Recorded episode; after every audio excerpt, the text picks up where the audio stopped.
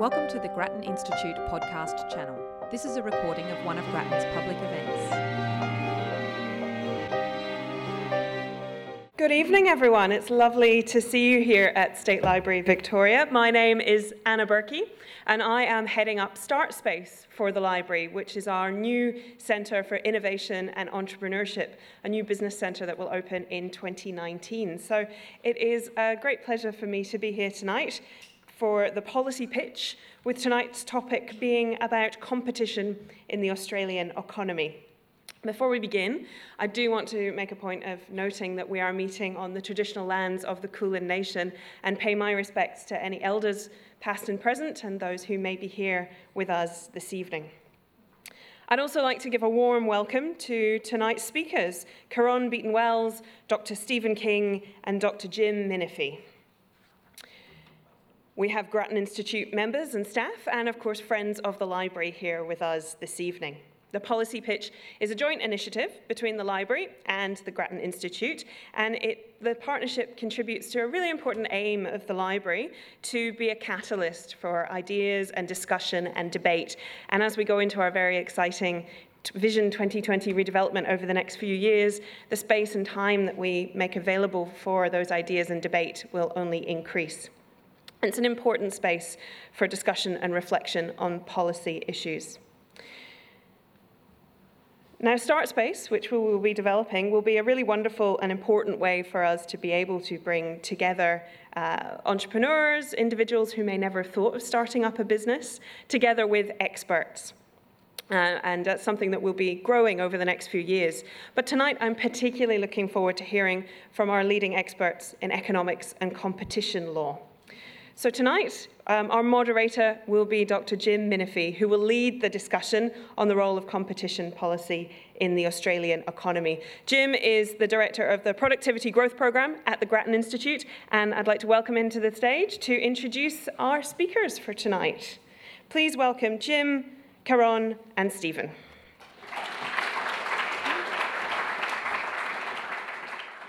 Thank you, Anna, and uh, thanks everybody for joining. I'm really excited about, uh, about the topic tonight. It's, um, it's a topic which is really at the heart of how we run our economy. Uh, it's part of our ideology that competition is supposed to be a good thing. And increasingly in recent years, there's been a lot of concern, particularly emanating out of the US, that competition is not working in the way that we would like it to. What I wanted to do before I introduce our two uh, our two speakers is to run you through a series of slides that uh, I've created with my co authors, Lucy Percival and Cameron Chisholm, who are here tonight, which tries to put some facts about how Australia's uh, non traded economy fits in the global picture of increasing market concentration and make some observations about how returns, the, the profits, if you like, uh, relate to aspects of of market uh, barriers to entry across the economy. So bear with me, I'm trying out these preliminary slides, um, which could change before our final publication, which give you a bit of a, a fact base about, the, about our non-traded economy. So what we chart on this first, on this first slide, on the vertical axis is the market share of the biggest four firms.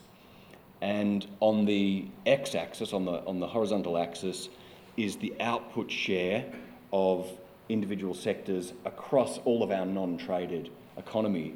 And the big takeaway uh, that, that I think you can see is that there's about a third of output, excluding the traded part of the economy, which of course is subject to competition from overseas, that uh, is either medium high or very high on this measure of market concentration.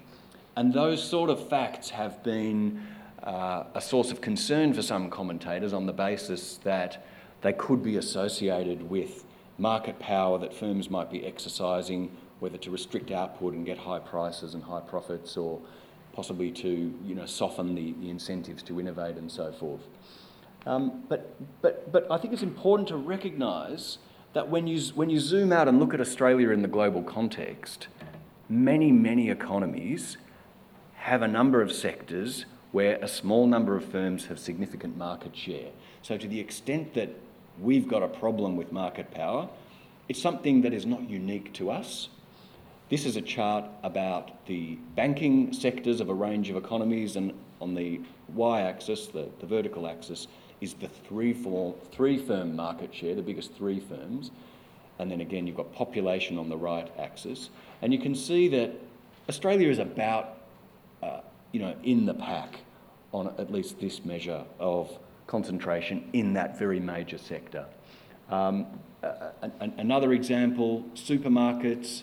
You've got very large economies at the top, like the US, Germany, the UK. Down the bottom, you've got much smaller economies, Ireland, Portugal, Belgium, and so forth.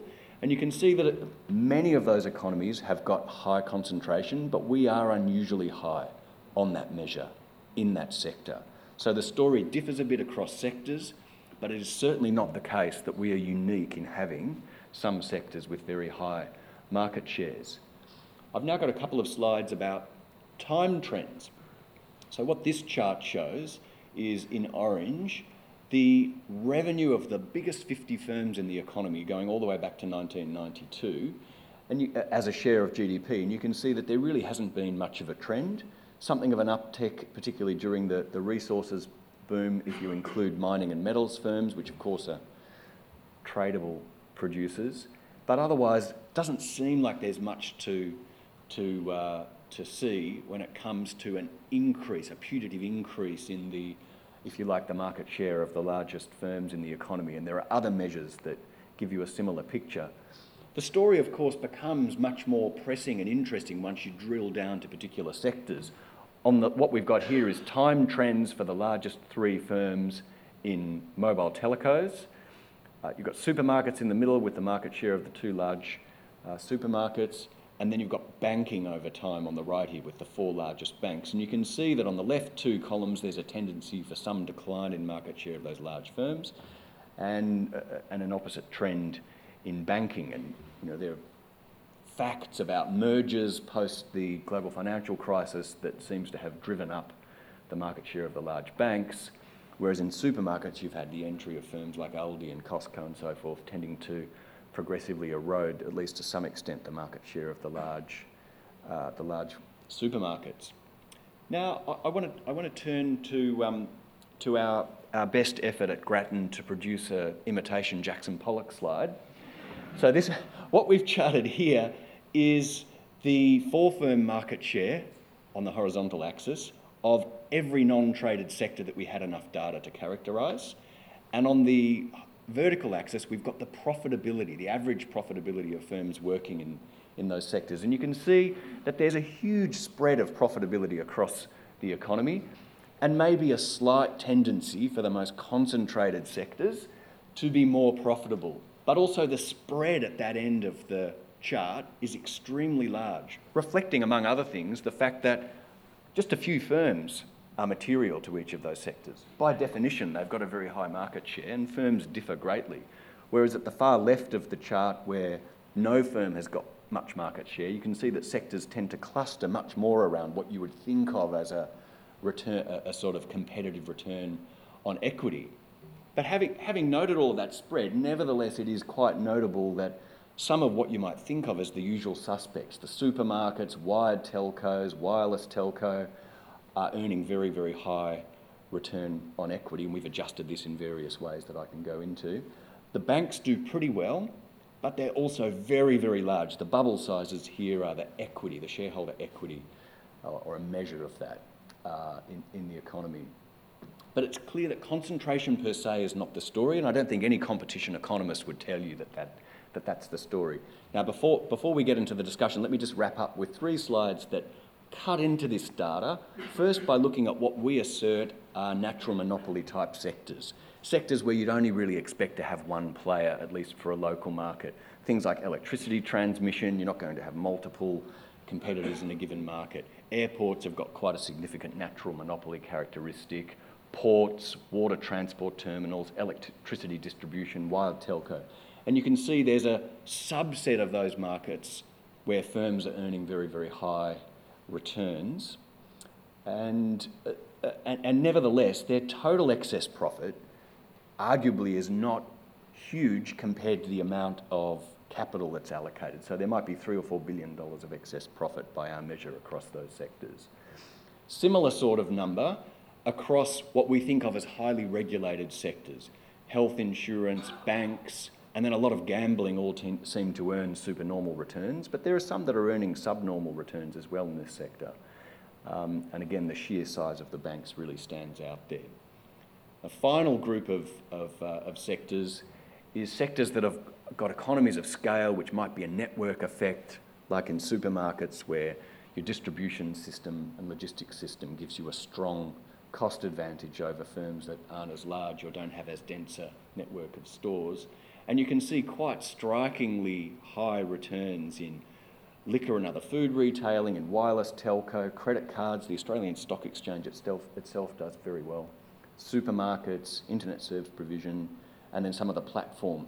That, that last uh, column on the right is some of those platform firms like Seek or realestate.com, internet publishing firms.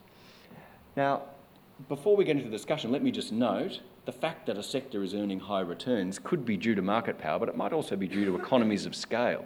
It might be if you break up these large, powerful firms that you could increase the cost base in the, in the, uh, in the industry.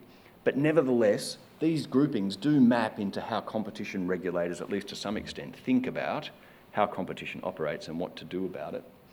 And so, with no, with no further ado, having done that whistle stop introduction through some of the fact base, let me quickly introduce our two speakers for the evening.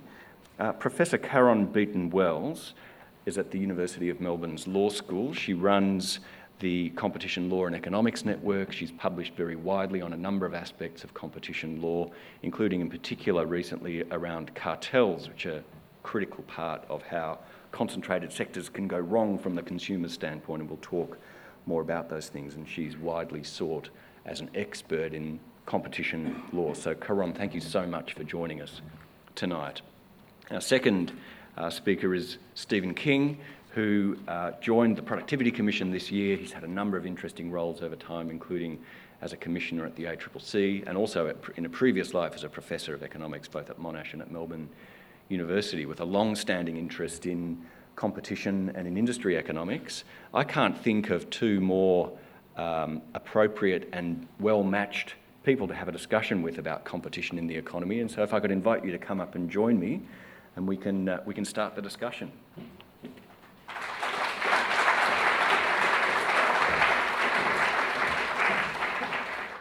So, to, to kick off, I think it's appropriate to start with the once in a generation review of competition policy, law, and institutions that Ian Harper led in 2014 and 2015.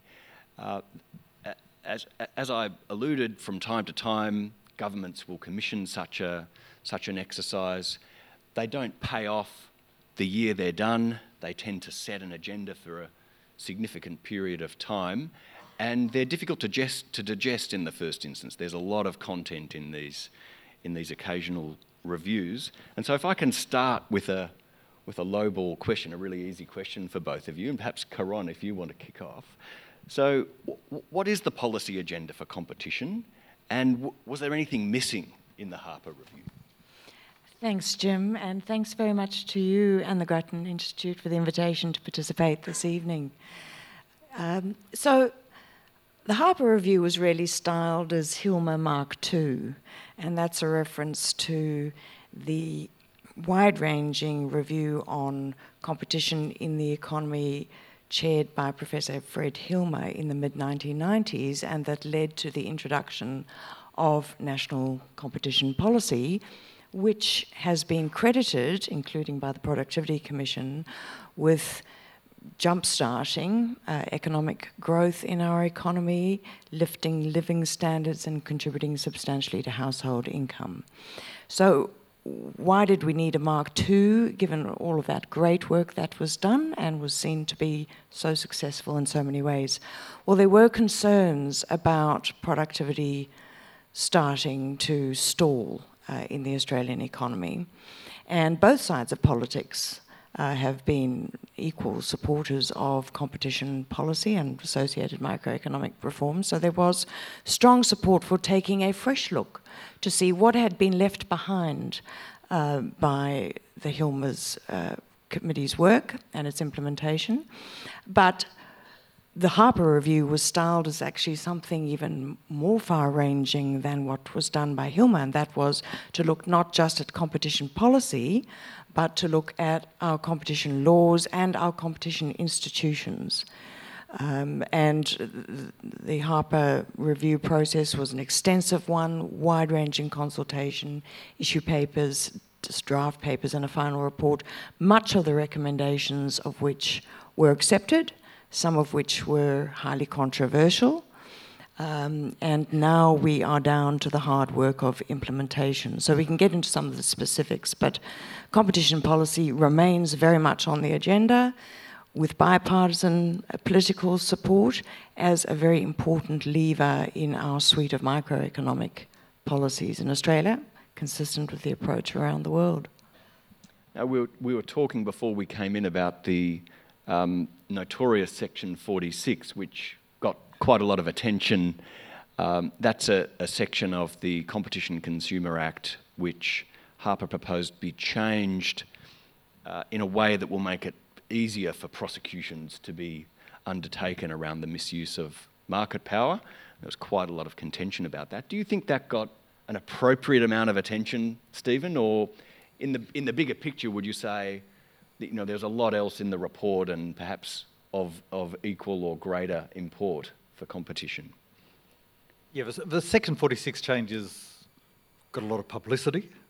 Um, they became obviously very political in Australia. Um, I personally think that uh, uh, the changes of removing of take advantage, uh, which is part of the change to that particular bit of law, um, is a bad idea. But you know, we can we can debate that back and forth, and it has been debated back and forth. It did tend to overshadow some other changes that were probably more important. And just to pick on one, uh, Harper recommended, and it's going through Parliament now, uh, the introduction, introduction of uh, essentially facilitating practices uh, rule or uh, issue within our competition law. So, um, to give an overseas example um, of where this has been used, uh, one famous case from the US. A company advertises in advance, a large company advertises in advance that it's going to put up its prices in a couple of months. So it's just telling its consumers. Um, it then, uh, if its uh, rivals don't also happen to advertise uh, within a couple of uh, days that they're doing the same thing, well, guess what? Uh, that company re advertises and says, well, we've changed our mind and we're actually going to reduce prices and you guys are going to learn better in the future, the you guys being the competitors. So these ideas that you can create institutions or uh, norms in a marketplace by which firms can collude without them sitting in a smoke filled room. So that's a huge change to our law. I don't think anyone completely knows what that's going to do to business practice in Australia. We're not going to know until some cases get before the courts. Uh, an excellent first case would have been the informed sources case, uh, one that uh, the ACCC settled probably about 12 months ago now, where the petrol retailers all used a third party to exchange price information. That would have been a great one to test under this new bit of law. Unfortunately, it, uh, it won't be. But that's the sort of thing that I think should have got more publicity, certainly needs more and better understanding by the business community, will make big changes, but has gone under the radar. Caron, are there any missing, missed opportunities in Harper? Uh, before I answer that, I can't resist the opportunity to uh, respond to some of Stephen's comments. Um, I don't think the Section 46 changes were overblown in terms of the level of debate they attracted because, just to tie in with the comments you made at the start, our law and our policy has never been to penalise the possession of market power per se, because market power, as you pointed out, could be attained through exceptional performance, through meeting and anticipating consumer needs, through driving down costs of production, through innovating.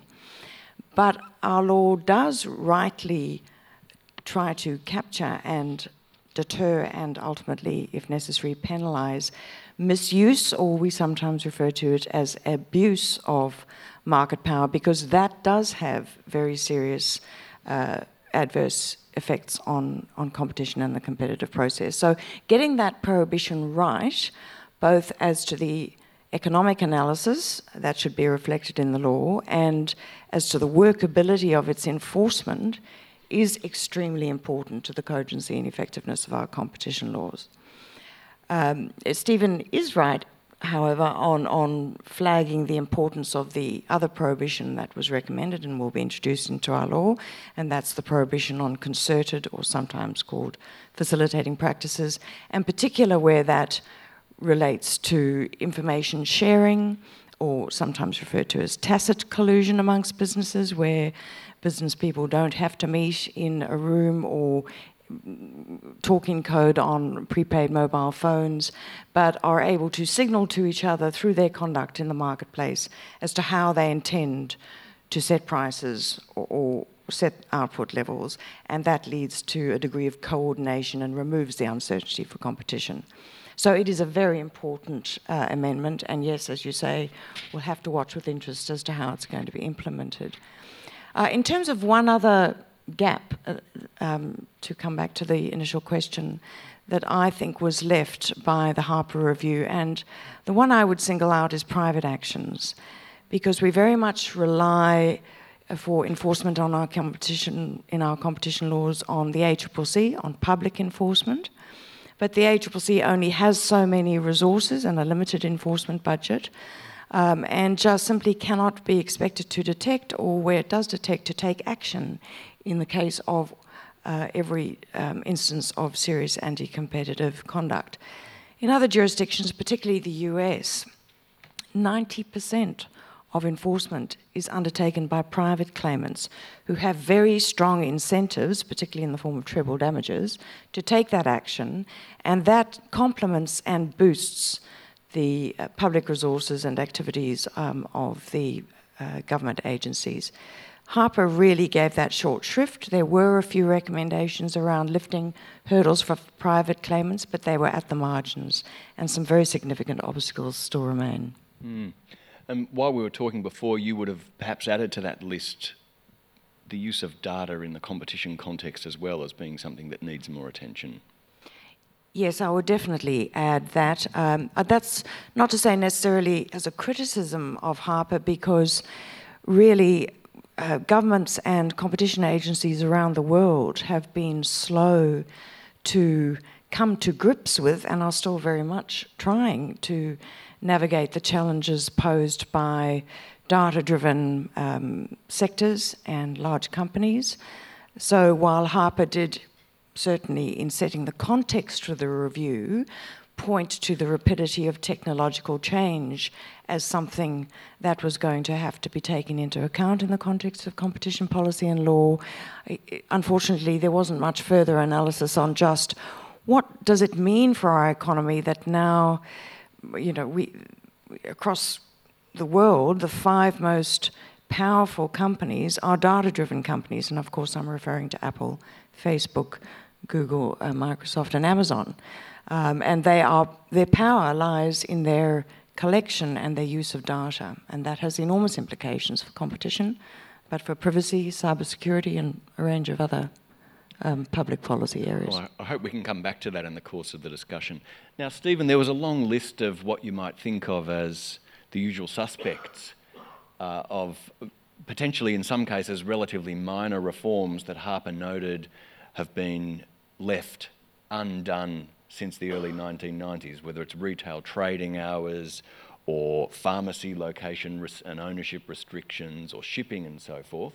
Now, not all of these were in the, in the government's response were quote unquote agreed to. They were, I think the technical term was they were noted yep. on the way through, which uh, um, I think I think I read you you said might have been um, you know the government prudently choosing its battles. Do you think they ought to pick up some of these battles, or have they uh, have they decided how much they ought to bite off in this area and focused yeah, on I a mean, more positive agenda? I th- I, it, you know, it's horses for courses, it depends. Let's do a couple of simple examples. Um, Potato Marketing Board uh, has finally gone from Western Australia. I expect to hear a cheer for things like that. In Western Australia, I was a regulator over there for uh, six years. You can't import, or you couldn't import, evil East Coast potatoes into Western Australia because you have no idea what a potato you know, grown out near Port Fairy could do to a, you know, the sensitive digestive systems of a, uh, a West Coaster. Um, it finally got removed only because uh, one farmer got put in jail. Um, same way, by the way, that uh, our uh, retail trading hours uh, restrictions got removed in Victoria going back to the Kennett years.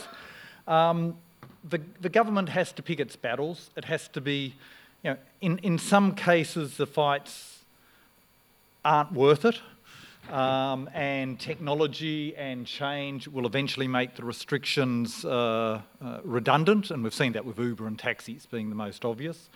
In some cases, the restrictions cause real pain and suffering. Um, a, simple example, uh, one, one of the things that hasn't been really picked up very well by the press over here, one of the main reasons for the slow response uh, in uh, getting relief supplies to Puerto Rico uh, post the uh, hurricane over there is a thing called the Jones Act. It's their version of cabotage.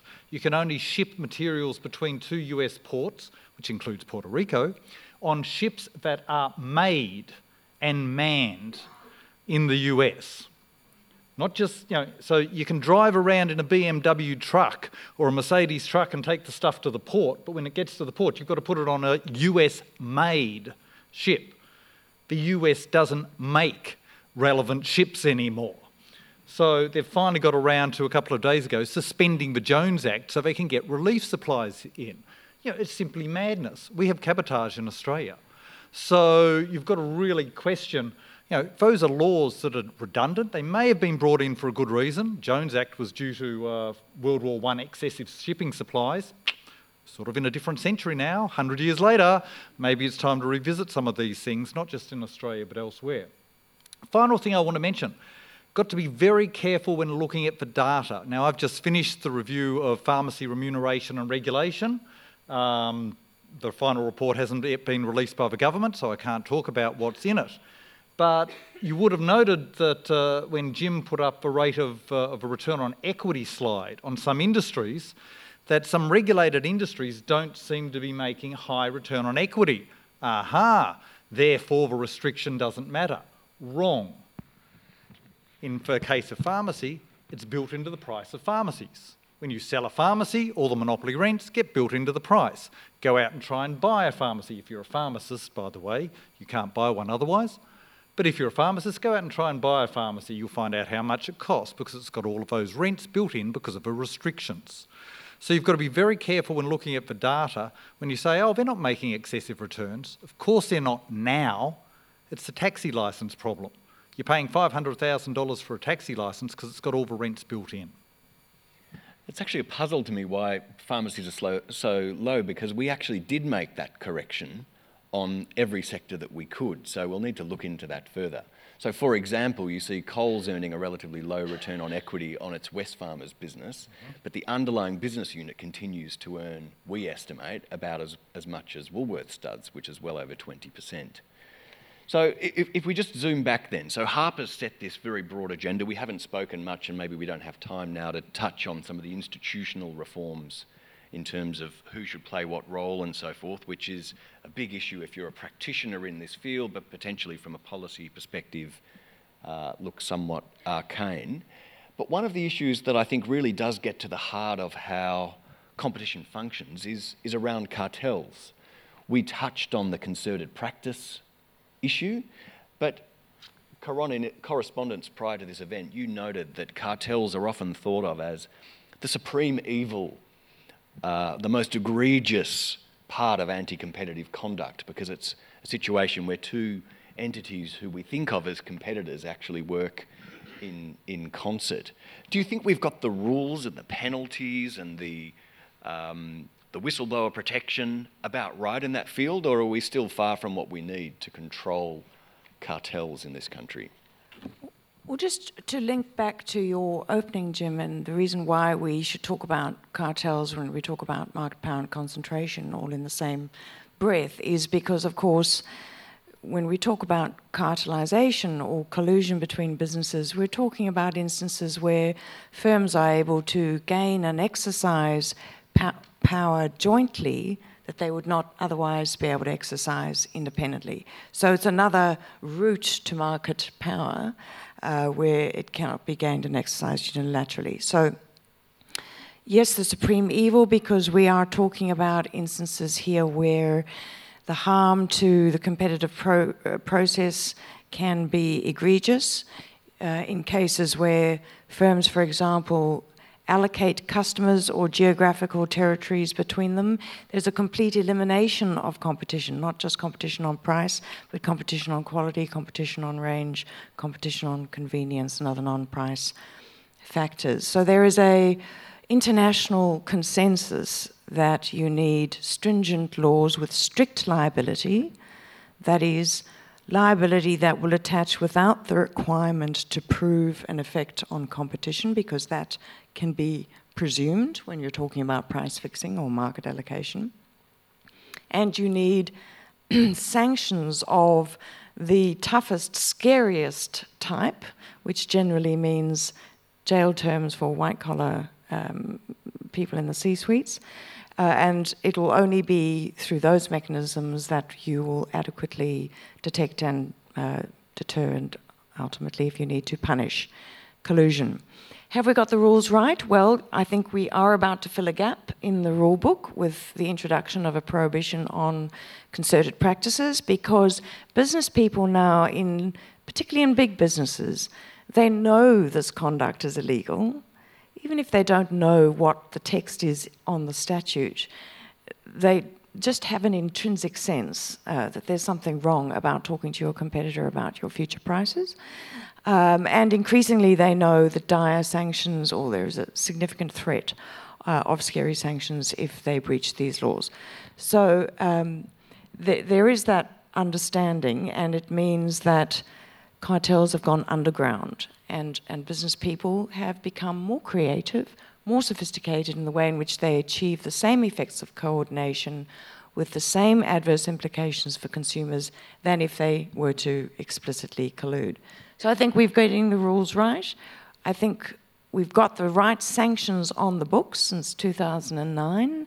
We've had criminal sanctions for cartel, uh, serious cartel conduct, which includes a maximum jail term of 10 years, which rates cartels as highly as many other uh, felonies, um, including white collar crimes.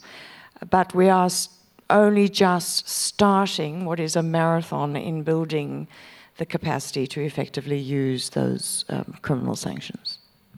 So we should come back to some of the data related or online related challenges to traditional detection and enforcement of cartel behaviour before, before this discussion's out. I'll just move on to a, a totally different dimension of the competition law, which is around, I guess, economists spend most of their time, for good or evil, thinking about efficiency. But there's this strand in competition law around fairness and unconscionability, and those are sort of um, bases for actions that have been used, for example, with respect to supermarkets, treatments of their suppliers. Caron, in, in, the first instance, but perhaps Stephen as well, if you've got uh, if you've got an interest, is is this a arena of competition law that's functioning effectively and that can play an appropriate role alongside the more if you like, efficiency focused aspects of the law? Or is it somehow a hangover from the courts of equity back in the 1600s and uh, an area that's not really adding value?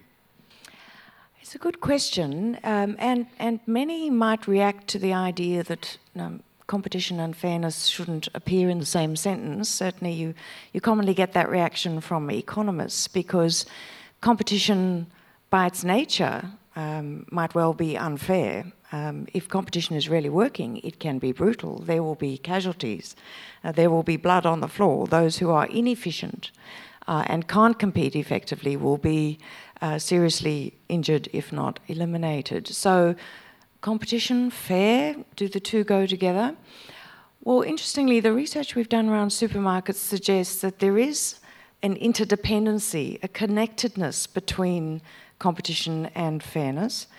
Um, and that is perhaps the reason why in our Competition Act we have provisions not just relating to competition and consumer protection, which are also synergistic and connected, but laws also relating to fair trading. Fair trading um, is not a, um, a, competition issue as such. not facially. Um, it's about responding to asymmetry in bargaining power, which is quite common in our economy, particularly given the concentrated nature of many of our sectors, where you have a small number of big firms and then you have a fringe of smaller firms. Um, either as suppliers or customers trying to negotiate with those big players. And so, a real imbalance in, in bargaining power, which can generate problems of fairness. Why, is, why do we worry about that if our primary objective is competition? Well, we worry about it because over the long run, uh, if those smaller suppliers or customers can't get transparency in their dealings with the bigger players, can't get certainty over the long run in their contractual arrangements, um, they're either going to consolidate, so we'll see even further concentration um, in, in different levels of a market, um, or they are not going to have any incentives to invest and innovate and give us the diversity we want as consumers because we don't just want low prices, we want choice. Uh, and for choice, you need diversity, which means you need big and you need a healthy range of small as well. So, bargaining power and, and the linked issue of fairness is, in fact, very important to competition, as well as important just socially, I think. Hmm. Stephen? Yeah, I, I think there's uh, good and bad reasons to pursue fairness. So let's, let's think of a good side first. Um, when you're talking about some small businesses, they are no more sophisticated than consumers. Uh, they're often consumers in most of their life, and then they're running a small business on the side. And uh, when I was at the ACCC, there were plenty of cases, often involving franchises, where we'd just sit there and shake our heads and say, why did you sign that contract? Oh, well, it seemed like a great opportunity at the time. Did you read it? No. Did you get legal advice? No. So, in some ways, there is a group of small businesses out there who, probably a bit like consumers, need to be covered by those laws that add, a, add the extra protection. That we don't think they're sophisticated, uh, all seeing, all knowing uh, business people who are looking for the best way to get the next buck. That's on the good side of the fairness. The other part on the good side is, as Caron said, when there's uh, big differences in bargaining power, and there are economic consequences of that. So if you've got the two big supermarkets slugging it out, um, and both uh, having an incentive to be opportunistic with regards to certain suppliers, well, those suppliers will eventually leave the market, and the two supermarkets will have to say, well, you know, where do new suppliers come from? Now, they may then invest back, they may vertically integrate, but that creates other barriers to entry if someone else like Aldi or an IGA or somebody else wants to access those supply chains. So there are economic reasons behind fairness. But, and this is the big but, fairness is often used as an excuse to say, let's not have competition. Because, yeah, competition can be pretty ruthless. And when uh, I'm competing with Caron, you know, that may just not be fair because Caron's a lot better than I am at this particular industry. And, you know, it's just There'll not be a vote fair. at the end of the... And so we've got to be very, very careful when fairness is just used as an excuse get the government to come along and say, well, look, we can't have too much competition here. And the guys who were losing in competition war because consumers didn't like their product will go, thank God for that, and now I'm protected. So we've really got to be very careful with that word fairness. It's also interesting. In, sorry, Corinne. Sorry, Jim. Um, I, I can't resist responding to, to Stephen, and, and, and for some of the audience, this might get a bit fluffy. But um, I think fairness is a very subjective um, concept, and everyone's going to have a very different idea of what's fair or unfair. But I don't think we should underestimate the importance in Australian, Australian society and our attachment to what you might call egalitarianism, or you might know better as the fair go. Um, I actually think that is quite important to our social order and to our identity as Australians. So often when people say, say in the context of, of supermarkets, that's just not fair, um, they're expressing um, a social reaction um, about a value that um, we have in Australian society and not necessarily just an economic consequence. And I think politicians are responsive to that. In that context, the Harper recommendations, which were accepted by government to permit small firms to collectively bargain, is, is relevant as well. And it's quite striking that collective bargaining is not a form of competition. I mean, you've got, you've got really an acceptance inside that competition framework of a totally different mode of coming to a deal, which, which to, my, to my mind is quite striking. But the other aspect that I wanted to pick, I'm just aware of time, is around the, the, you know, you picked up that people possibly haven't read all of the fine print. And more, more generally, when you look at consumer behaviour, what we see is that sometimes the outcomes of competition have not been what economists suggested. And there are people in this room who I know have written on this topic to note that when consumers are averse to assessing options which they might find complex or they're putting them off, or even once they've figured out that they're on a bad deal, they seem to be very resistant to actually making the switch. You do have to ask yourself, if you like, a utilitarian question, which is, well, are we in favour of competition just purely on the basis that, in principle, almost ideologically, it's something that we think ought to be the principle on which society runs, or are we actually making a case for consumer welfare? So you go to retail power, for example, you can do the same thing in superannuation, where there are many consumers who are clearly on dominated products year after year, and then there's a subset of people who are assiduous enough to navigate their way through the complexity and find themselves a good deal. And so, to my mind, that calls into question the arenas in which you say, well, all right, it's caveat emptor, it's buyer beware, go for your life competitors, and if the consumers are asleep or don't care enough or they've got other concerns or the product's too complex, it's not our problem. To my mind, that is an area where I think the role of competition in our society needs to be investigated and potentially improved. Do, do you see that opportunity, Stephen? Yeah, well, you've just made a justification for competition and consumer laws. Um, that's why we have these laws. Um, you know, com- competition works a lot of the time. Um, it works really well some of the time. Oh, in fact, you know, it works really well a lot of the time. But there are some sectors where we know it won't work. There are some sectors where we've tried to shoehorn competition in and you know, it's not clear that that competition has worked. I noted one of the high return on equity um, industries that you had up there was electricity distribution. Surprise, surprise, we have a competitive electricity distribution sector, except it sort of ends up being massively highly regulated, and the benchmarking that was meant to be done under the original reforms when they broke up. Uh, the State Electricity Commission here in Victoria was never done, so the proxies for competition were never done. So, you know, there's you know, there's no magic bullet. People who say, come out and say, oh, economics says we always prefer competition to the alternative. Well, I'm not sure what economics they read because that's not in any economics I know. But people who say competition is a bad thing, we should get rid of it and have something else, fine, show me the something else because nobody's come up with it so far. And where we get rid of competition and where we try and replace that with some sort of regulation, um, you know, you get the results. You actually end up with something that looks pretty bad from the perspective of a consumer and the perspective of Australia. Well, I'm just aware of time. Can we shift now to a couple of sector specific issues and then I'm sure there'll be people who've got perspectives and questions that we should get to.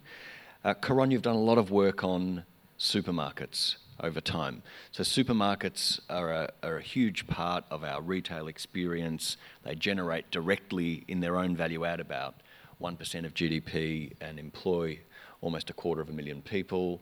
Um, as, as I noted earlier, it's, it's a sector that, at least in recent years, potentially to a lesser extent these days, has been dominated by the two major players. Have we got the rules about right for that major sector? Well, Jim, I don't think there should be rules that are specific to the supermarket sector. I think we have sufficient policies and rules relating to competition economy wide that, if applied correctly in the context of groceries, um, would be as effective as applied to any other sector. But there has been a spate of public inquiries and investigations into the level of concentration in grocery and the conduct of Coles and Woolworths over the last 10 years, which must raise the question what is the problem, if there is any, and what should be the appropriate response to it? Um, is it a competition problem, and uh, if so, what's causing it, or is it some other problem? So we've had a good look at this, and um, really, this we've now had in really consensus amongst policymakers and enforcers that despite what some people think of as Colesworth, a du- duopoly, um, an anti competitive structure in this sector, competition is actually working for consumers. Consumers are voting with their feet in their patronising of the supermarket chains because of the prices on offer, but also because of the convenience of one stop shopping uh, and uh, also because of perceptions of range and quality. So competition seems to be workable, if that means anything to anyone. But what we've noticed is over the last 10 years, in fact, competition has been intensifying. And the major factor in that, of course, has been Aldi, the German discounting chain, where the data tells us drives down prices 2 or 3% when you are looking at a micro market of, say, shopping area of three to five Ks where consumers might switch between major supermarkets. In those markets, you will see the average price of a grocery basket 2 to 3% lower where there is an Aldi in that market um, as compared to somewhere else. Um, and we know uh, competition is, is only going to intensify further because we know Amazon Fresh is here, or at least they have a warehousing site. Um, and uh, there isn't a corporate board in Australia that hasn't had a few management papers written on Amazon and what it will mean to them, and that would include our supermarkets. There is another, at least another discounting chain on the horizon. David Jones is looking at going high end. And more to the point, there is an increasing emergence of smaller niche online providers and food delivery services that consumers, with the benefit of technology, are taking up. So competition might be working too slowly for some, but it is working at the retail level. So the concerns are really about what's happening at, this, at the level of suppliers, our manufacturers, and even further upstream, our primary producers, and whether the buying power of Coles and Woolworths is going to be hurting dynamic efficiency, that is, incentives to invest and innovate in our supplier base. Those are, I think, legitimate concerns, and the government is onto them. Uh, it has taken several steps, including introducing a statutory code that is intended to regulate supplier, retailer um, dealings in that sector. So that's certainly on the government's uh, radar. And I have to say, ultimately, it's competition that is driving those retailers to rethink their approach to suppliers anyway and to become smarter in partnering with uh, and treating suppliers well because without suppliers, uh, they're not going to be able to compete. So what's striking is that nevertheless these, these processes do operate on a, almost a decade by decade time scale. So Woolworths and Coles still continue to earn very attractive returns. Their market shares decline, but ever so marginally. And so it, it, feels to me like this is a discussion that we could well be having in another decade. And you, you look to seeing, hopefully over time, the government can find opportunities to if you, if you like, ensure that the, those market power of those major players is not being used to cement their position? Yeah, well, I, I would put down the level of political attention and public angst about our supermarkets to two things. Um, one, in fact, what's driven the debate uh, in the last five years has, has been concerns about farmers and primary producers uh, and the search for a, a, a, cause for the plight um, of, of our rural sector and the communities that they support and serve. Um, but if you ask the farming federations and, and those who are steeped in agriculture and rural policy, they will say that the list of policy challenges facing primary production in Australia is long, and the buyer power of Coles and Woolworths is one of those challenges, but it's almost at the bottom of the list. First, you've got to talk about international commodity prices, you've got to talk about underinvestment in infrastructure, you've got to talk about seasonal fluctuations and climate change. There are a whole raft of other issues, Uh, but unfortunately, Coles and Woolworths are, are, readily characterised as the villains because they're obvious uh, and um, they're easy to target. Uh, and, and the public sympathises. You know, we are attached to our farmers, and, and this is a country that's grown up on the sheep's back. So, uh, you know, we're sympathetic, uh, but it doesn't translate into our behavior. You know, when supermarkets say, okay, okay, you don't all want to buy own brand milk at a dollar a litre, we'll put on the shelves a choice for you so you can directly support your farmers at a higher price point, it doesn't move. Uh, so, so consumers are fickle, um, and that's problematic for policymakers and politicians. Let me do one final uh, gear shift before we open to questions. It, in some respects, the most controversial part of the Harper recommendations was about the expansion of competition into human services. What Harper noted was that there are still wide swathes of really critical human services, whether it's in, let me give you a, a list that was put forward by, by Harper social housing, public hospitals, end of life care services, public dental services, services in remote Indigenous communities, family and community services, in which choice and competition do not play a significant role today. Now, these are all services that are intensely important to the community, and there, has been a great deal of community scepticism that applying, let me put it in a slightly pejorative way, the ideology of competition in, in those realms will lead to for profit extraction of value from sectors that really matter to the community. Now, Stephen, you've, uh, uh among other things, in your time at the Productivity Commission, worked extensively, and indeed before the PC, you've worked extensively on these opportunities, assessing them, evaluating them. Can you share something of your view about is, is this an appropriate or an inappropriate realm to apply the principles of consumer choice and competition? Yeah, so starting point though is to separate out those two elements. So one is choice, one is competition. Competition is a tool to an end. So competition is not an end of it in itself. The key feature coming out of a Harper report is the benefits to individuals when they have choice. So they may still be receiving uh, government funded services, but they have a choice that they can make over the types of services that they receive. And that's got two huge benefits for individuals. One is, uh, if you like, the, the hard economic one, that you can choose services that better meet what you prefer, what you think best meets your needs. Now, there are a lot of people in the human services area who say, oh, sorry, I, I, I know what you need best. I'm not sure many of the recipients of human services have that view. And if you look at the National Disability Insurance Scheme, the big positive feedback there is from members of the disabled community who have said, Thank you for this scheme. It is enabling us to have choice. The second thing that it does is it empowers the user.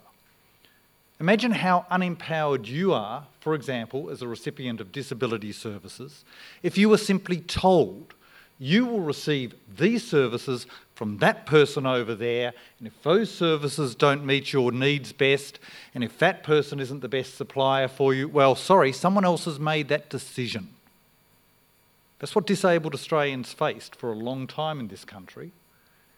And the effect of a National Disability Insurance Scheme has been to empower them. And we often take that empowerment for granted. If you don't believe that, let's take a simple human service most of us access, which is a GP. I doubt anyone in this room would be in favour of a situation where some government bureaucrat says, Sorry, we will determine the GP that you're able to see. You don't get a choice of doctor. We will tell you which GP, we will tell you exactly which services you can get from that GP, when you can visit them, and that's the way that choice will be determined. So, the key part of reform in human services is not competition, it's user choice. Now, to make user choice reasonable, to have choice, you must have alternatives. And often that will mean that having competitive alternatives will be reasonable. It's what we have when we go to GPs. And when people say, oh, well, human services, shouldn't be for for profits, it shouldn't have competition. Well, sorry, your GP doesn't see you on the basis of, hey, they're a not for profit and they're just going to see you, or they're a government employee. We don't have the British National Health Service here. They are small, for profit businesses. And you choose your GP on the basis of your experience with them, your reputation, their reputation, how well you get on with them, the service they provide, and numerous other features. And you wouldn't want that taken away. Now, human services covers a huge range of areas. So you mentioned remote Indigenous communities. You're not going to get competition in remote Indigenous communities. It's hard enough to find any individual service providers that are able and capable of providing in these communities.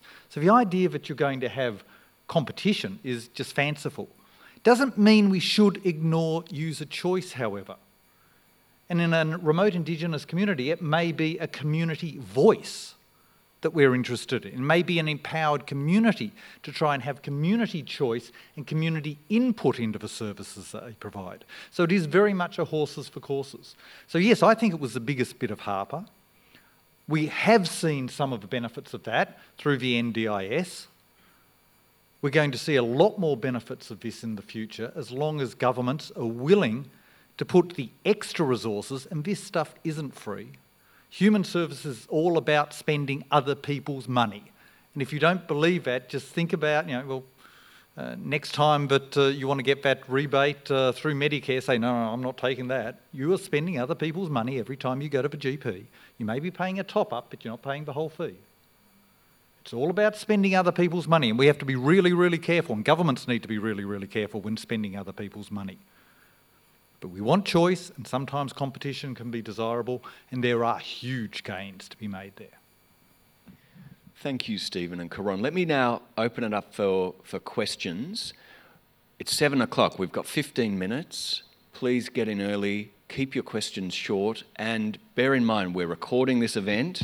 If you can say who you are and ask a succinct question, uh, that would be terrific. And, and I think it can work if we take them in groups of three questions and then we'll try to answer, answer them as a group. So there'll be uh, people from the State Library on either side. Thank you very much. So if you want to put your hand up and we can get you a mic. There's somebody right down the front, right on the side first, and then right down here on the front. Yeah. Hi. Uh, thanks, Jim. Thanks, everyone. It's Rajat Sood. Um, we, you were talking before about um, uh, human services. Um, what, what, about the scope for competition for the market? So, although you might not get multiple suppliers to an Indigenous community, the government or someone else on their behalf could effectively um, create a competition for that market and contract with someone. And then also, I suppose, going back to the point that um, Jim raised about um, uh, to what extent do we rely on competition in areas where consumers are perhaps a bit, you know, inert, um, like say electricity retailing uh, or superannuation? And I know that Grattan's done a lot of work looking at the scope for introducing competition for those markets. So for default electricity consumers who don't really shop around and you know in superannuation. Um, now, obviously, you know, we would like to rely on, rely on competitive markets as the institution to allocate these resources, but, but given those sort of, um, uh, you know, given that inertia amongst consumers, what do you both think about the role for, in a sense, a level of government paternalism to uh, implement that competition for those markets? Great, thank you. And then right down the front here, and then is there another question, please?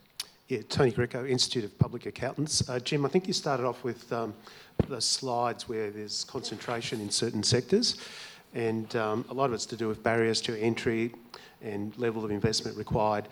But the technology, advancements in technology have also uh, the opportunity for niche markets to be serviced by some of these new providers. But what we tend to see happen is that the the major players buy up any new emerging technologies and it sort of perpetuates the problem. So, uh, just a response to that market uh, behaviour. Great. Well, why don't we take those two? So, the first first part of Rajat's question was around competition for the market, and the second was around default, um, you know, government paternalism to try to improve defaults. So, um, yeah, and, and also just very briefly on, on your one. Competition for the market, uh, yes, so let's take the remote Indigenous communities. Obvious way to uh, get service provision there is to have tendering for service provision. What does the government do wrong there? The government often doesn't. Government sometimes can be very, very naive or myopic, whatever word you want, in their tendering processes. So, for example, um, and this has been on Four Corners and the media, um, the contract for all the maintenance of houses in Indigenous communities in the Northern Territory is run, I think, out of Darwin. It's either run out of Darwin or out of Brisbane, but it's run an awful long way from those communities. So when a tap washer goes, so you've got a leaking tap or a toilet is overflowing, they have to fly somebody into the community. Now, that's a very expensive way to do it, and if you're the service provider, you don't want to just be flying someone in for one toilet, so you'll let these jobs bank up before you bother sending somebody in.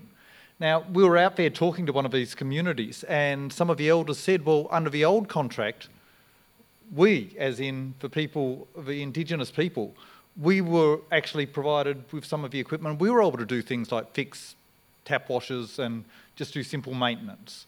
And we're not allowed to anymore.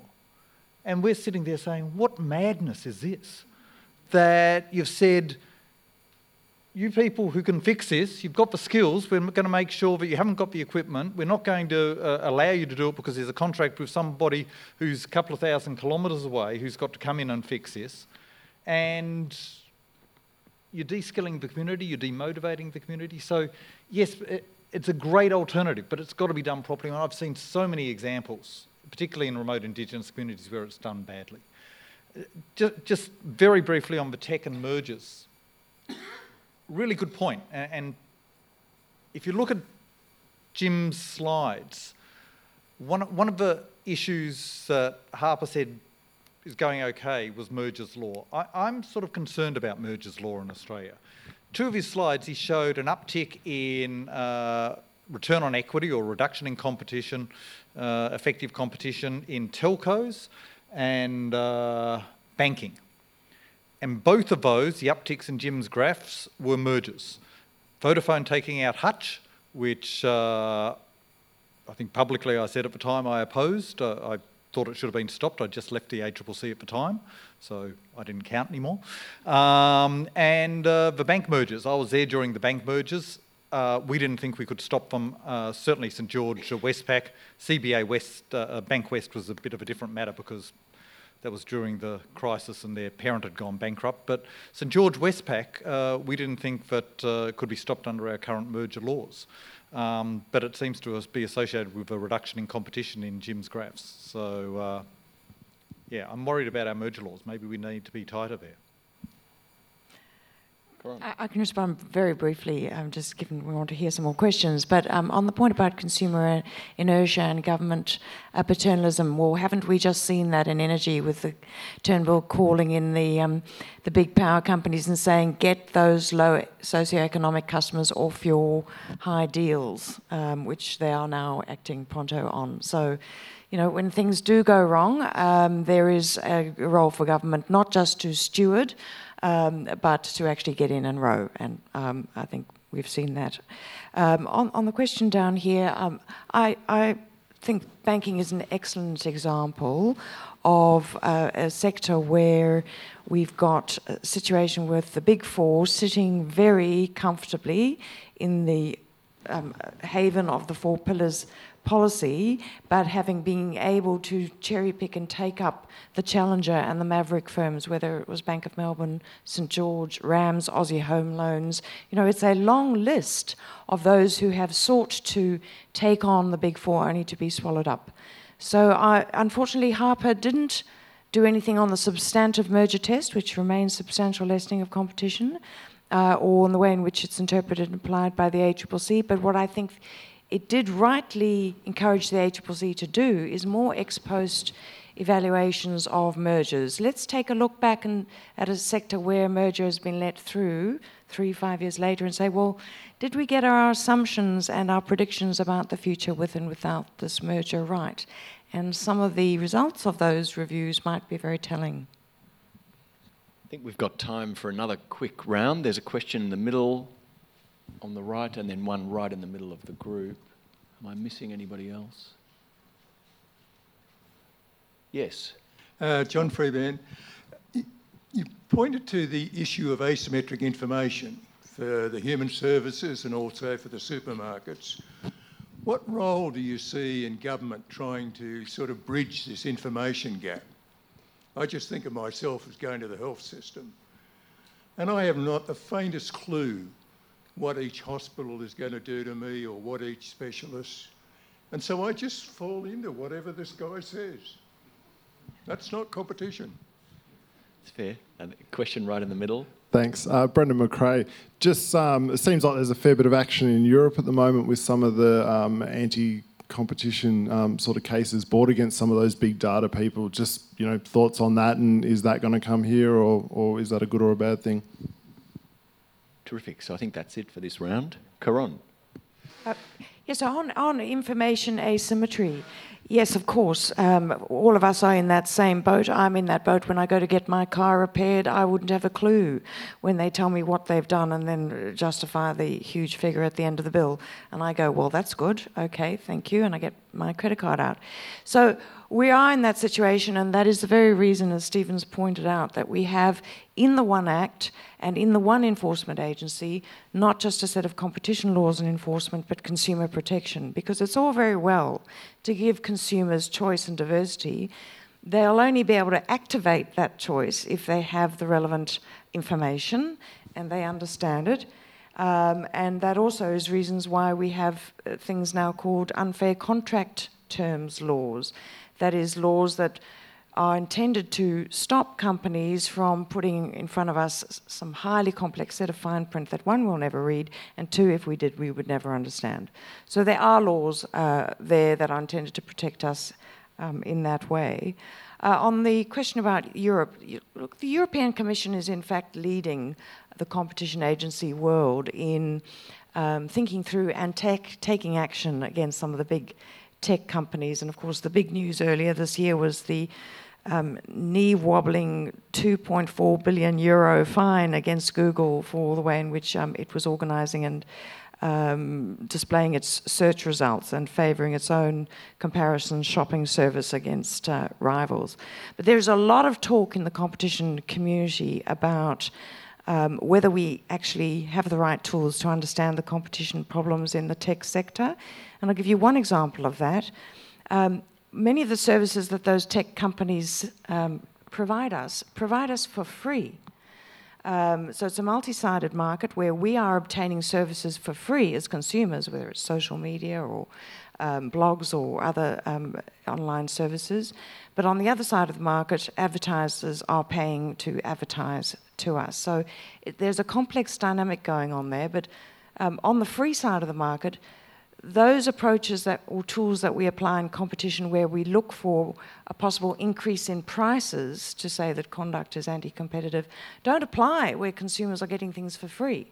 And so you have to ask yourself well, what are we actually paying when we get those services? We are paying with our data because that is what is the most valuable thing and that is what's generating power in these companies, and we don't know half the time what we're giving out, and we don't know that these companies know more about us than we know about ourselves.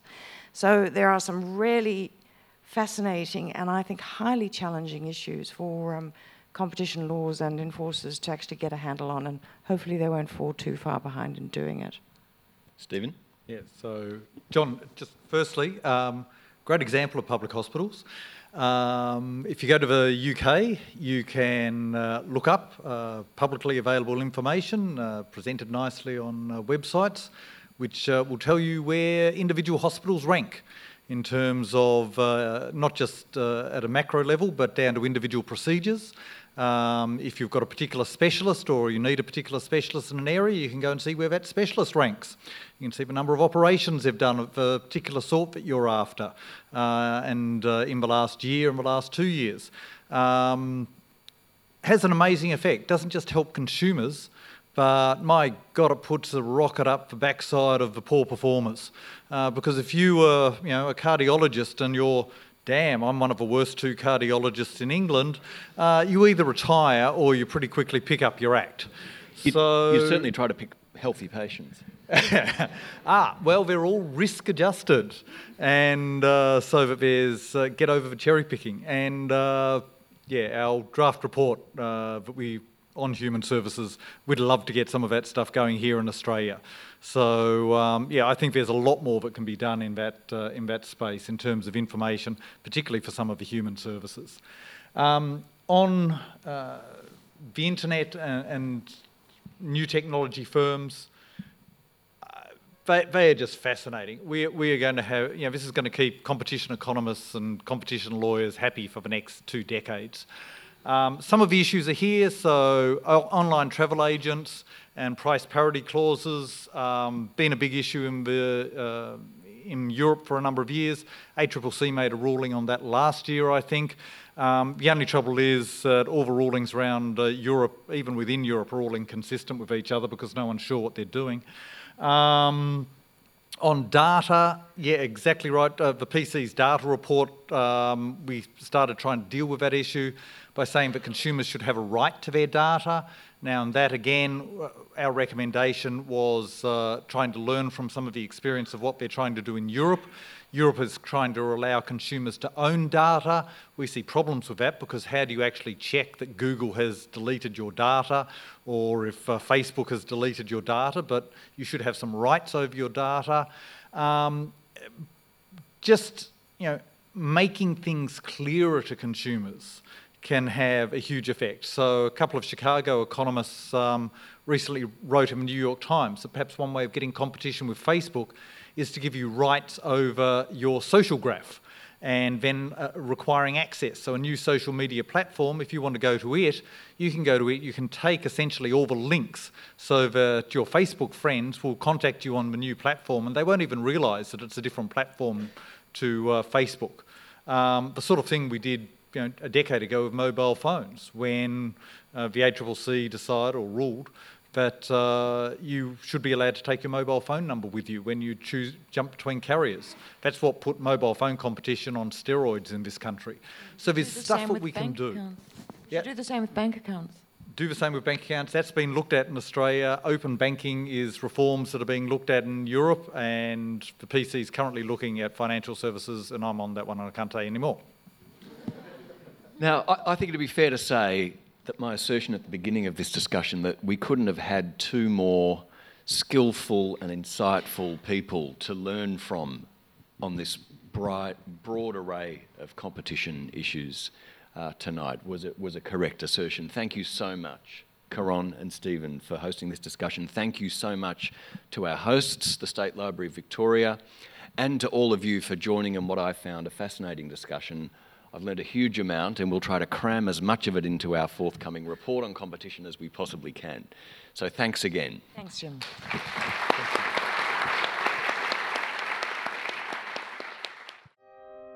Grattan Institute is uniquely positioned to bring an independent, rigorous, and practical lens to big issues in public policy, with the capacity to talk honestly to both sides of politics. We maintain this unique position through the generosity of the public and our affiliate companies. If you would like to find out more about contributing to our continued independence, head to our website to donate grattan.edu.au. This has been a Grattan Institute podcast. If you want to hear more, subscribe to our podcasts on iTunes.